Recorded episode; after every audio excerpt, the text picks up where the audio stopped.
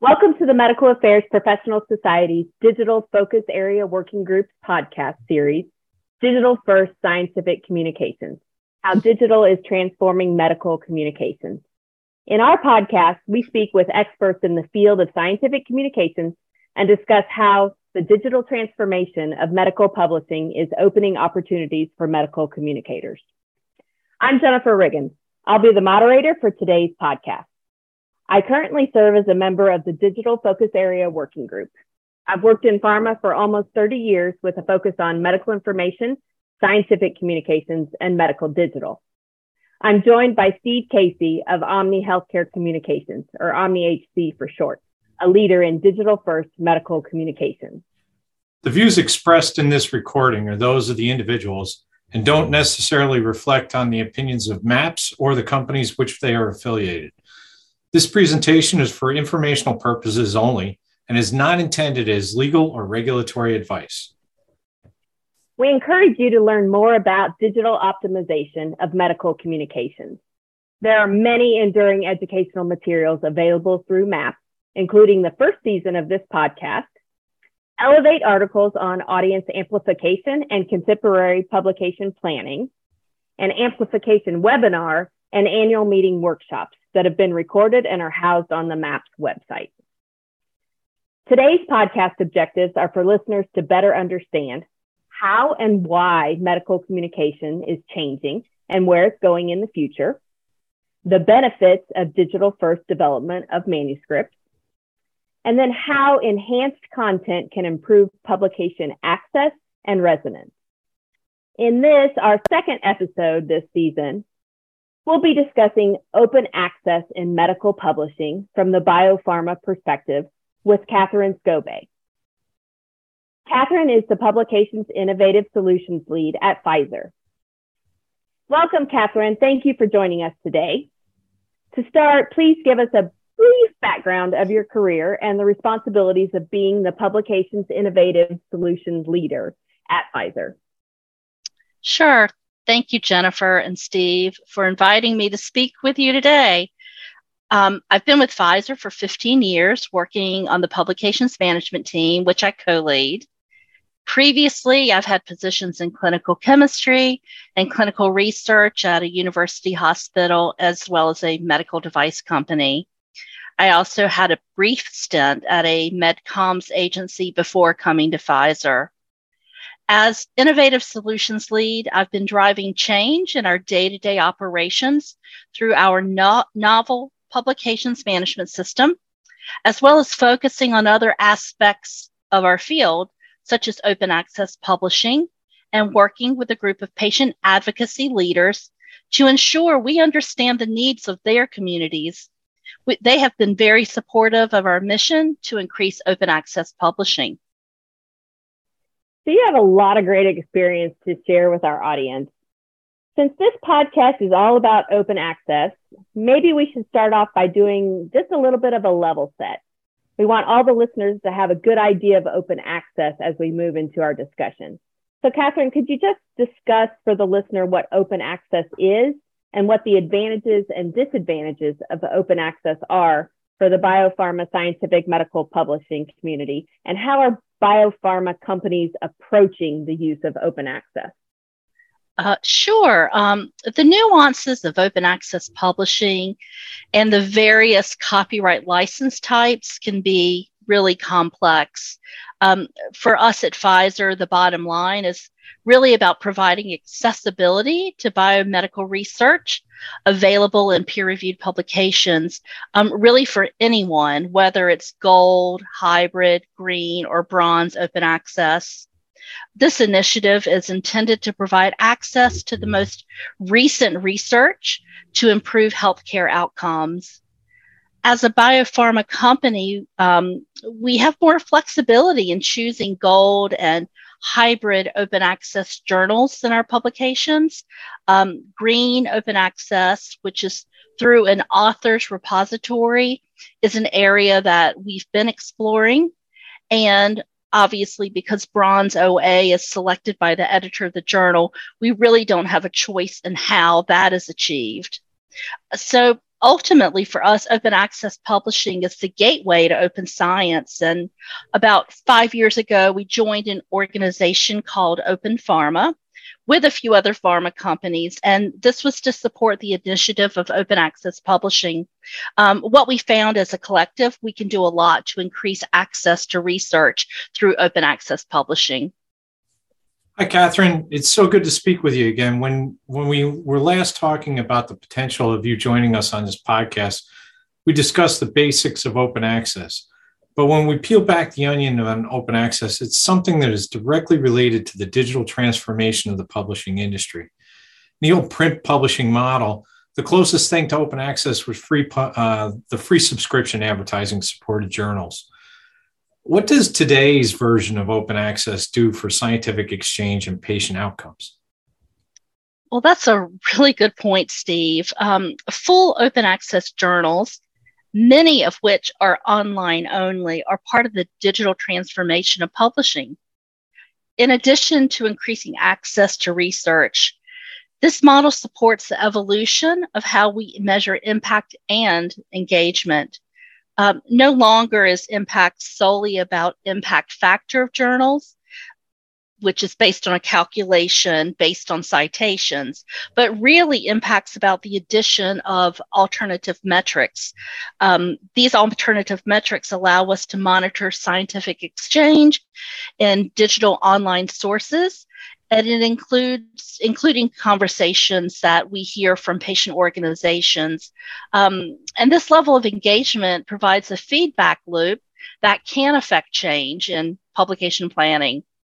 Um, uh, online only journals also also support environmental sustainability and they liberate us from paper use. I've heard from at least one publisher that they offer online journals exclusively so that's really interesting. Um, as the head of publication innovation, Catherine, I'm, I'm guessing that you are most likely at the forefront, learning about innovations that are happening, um, especially in the medical publishing industry. Um, and I'm sure this has been the case with open access as well. Can you give us some idea of how you encourage or gain commitment from publications teams to use open access? Yeah, the um, Pfizer Publications Management Team has really dedicated a lot of their time over the past several years um, in educating our scientific publication committees on both the importance and the value of open access publishing. Over the past two years, we've made a commitment within Pfizer to increase open access publishing to 95%. And each year we're getting closer, and we've achieved this with out a policy. In this past year, in 2021, we were able to obtain um, 85% open access publishing. Um, and one of the other caveats I'd like to add is one of the reasons we aren't mandating open access publishing is that we want to give authors the academic freedom to choose their target journals, which keeps us in adherence to ICMJE authorship criteria. However, we also want to provide recommendations of open access journals. Um, as well as inform our scientific publication committees and the external authors we work with that we will pay the article processing fees that go along with open access publishing. You know, we've been talking a lot about open access in the general sense, but can we take a, a moment to talk about full open access journals versus open access and paywall journals. As a leader in the use of open access, do you use open access journals? And do you find them to have benefits and drawbacks when compared to standard paywall journals? That's uh, another really good question. You know, at Pfizer, we turn to them equally as the authors are the ones who select the journals. However, personally, I believe that fully open access journals are where a real difference is being made in transforming the publications field for the future. Uh, any paywall that prevents an HCP, particularly those who are community based or from low to mid income countries, from um, where they can't access the information that they need to make informed decisions for their patients, really isn't justifiable. My understanding is that there will take you know some time for journals to convert their business models which makes total sense. But there are journals who are fully open access from the start who shouldn't be overlooked. Just as a follow-up to my last question do you see any difference between the two different style publication platforms with open access and publishing enhanced content such as video abstracts data visualizations plain language summaries or audio files I think the obvious answer is that if you are a subscription based journal that's only in print predominantly, or maybe even printing online, you're missing the advancements from enhanced content.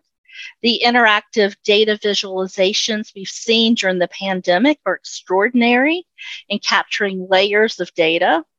We've heard time and again that plain language summaries are beneficial not just to patients but also to physicians and HCPs and um, and you know the digitally native generation is getting their information from video and audio. So, um, and we've also seen a single QR code can carry a lot of content. So, the advantages of to being online only are far too great to ignore. Absolutely. Um, so I also know a lot of people are looking at copyrights nowadays. Um, and there are different kinds of copyrights at different publishers. How does open access affect the copyright? And are there any places where you see biopharma can obtain or negotiate a bet- better copyright position because of open access? So that's really an area that we've been exploring. Um, at this point, it's really too early for us to tell um, at Pfizer specifically. I know that academic institutions are benefiting from transformative agreements, but for us, collecting the data, ensuring it is accurate, has been a big undertake, undertaking at this time.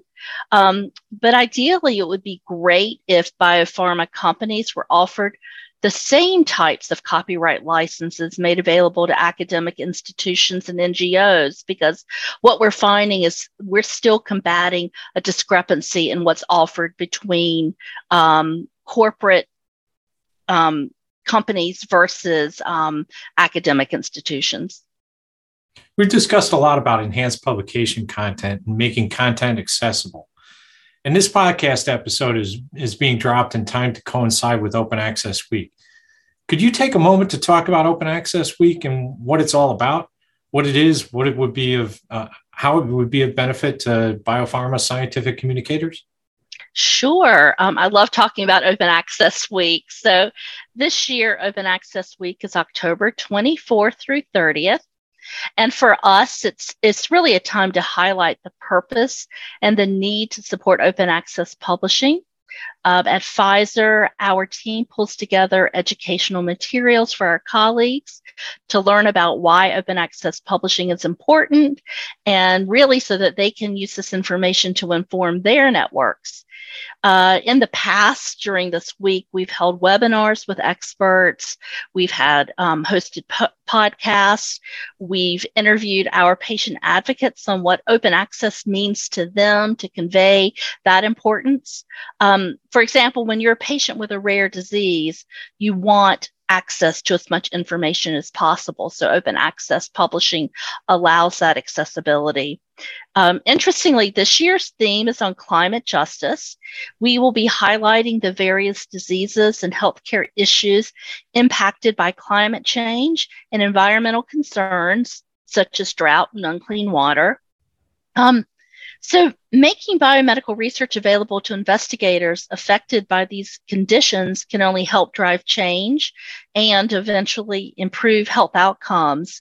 And ultimately, isn't that what we're all striving to do? For sure. It sounds like it's going to be a really great open access week. So, Catherine, Steve and I want to thank you for joining us today and being a part of our podcast series. It's been very informative, and I'm sure it will be of help to the audience. And speaking of audience, if you like this episode, look for our next episode where we will discuss digital first publications with a representative from one of the largest medical publishing firms in the world. So, just a little teaser for you. Until then, this has been Jennifer Riggins and Steve Casey bringing you another episode of Digital First Scientific Communications, a podcast production of the Digital Focus Area Working Group of the Medical Affairs Professional Society. If you're a MAPS member, thank you for your support of MAPS. If you're not yet a MAPS member, I want to encourage you to join so you can access additional resources such as the one mentioned in this podcast. Visit the MAPS website today at medicalaffairs.org backslash membership. And so ends our podcast.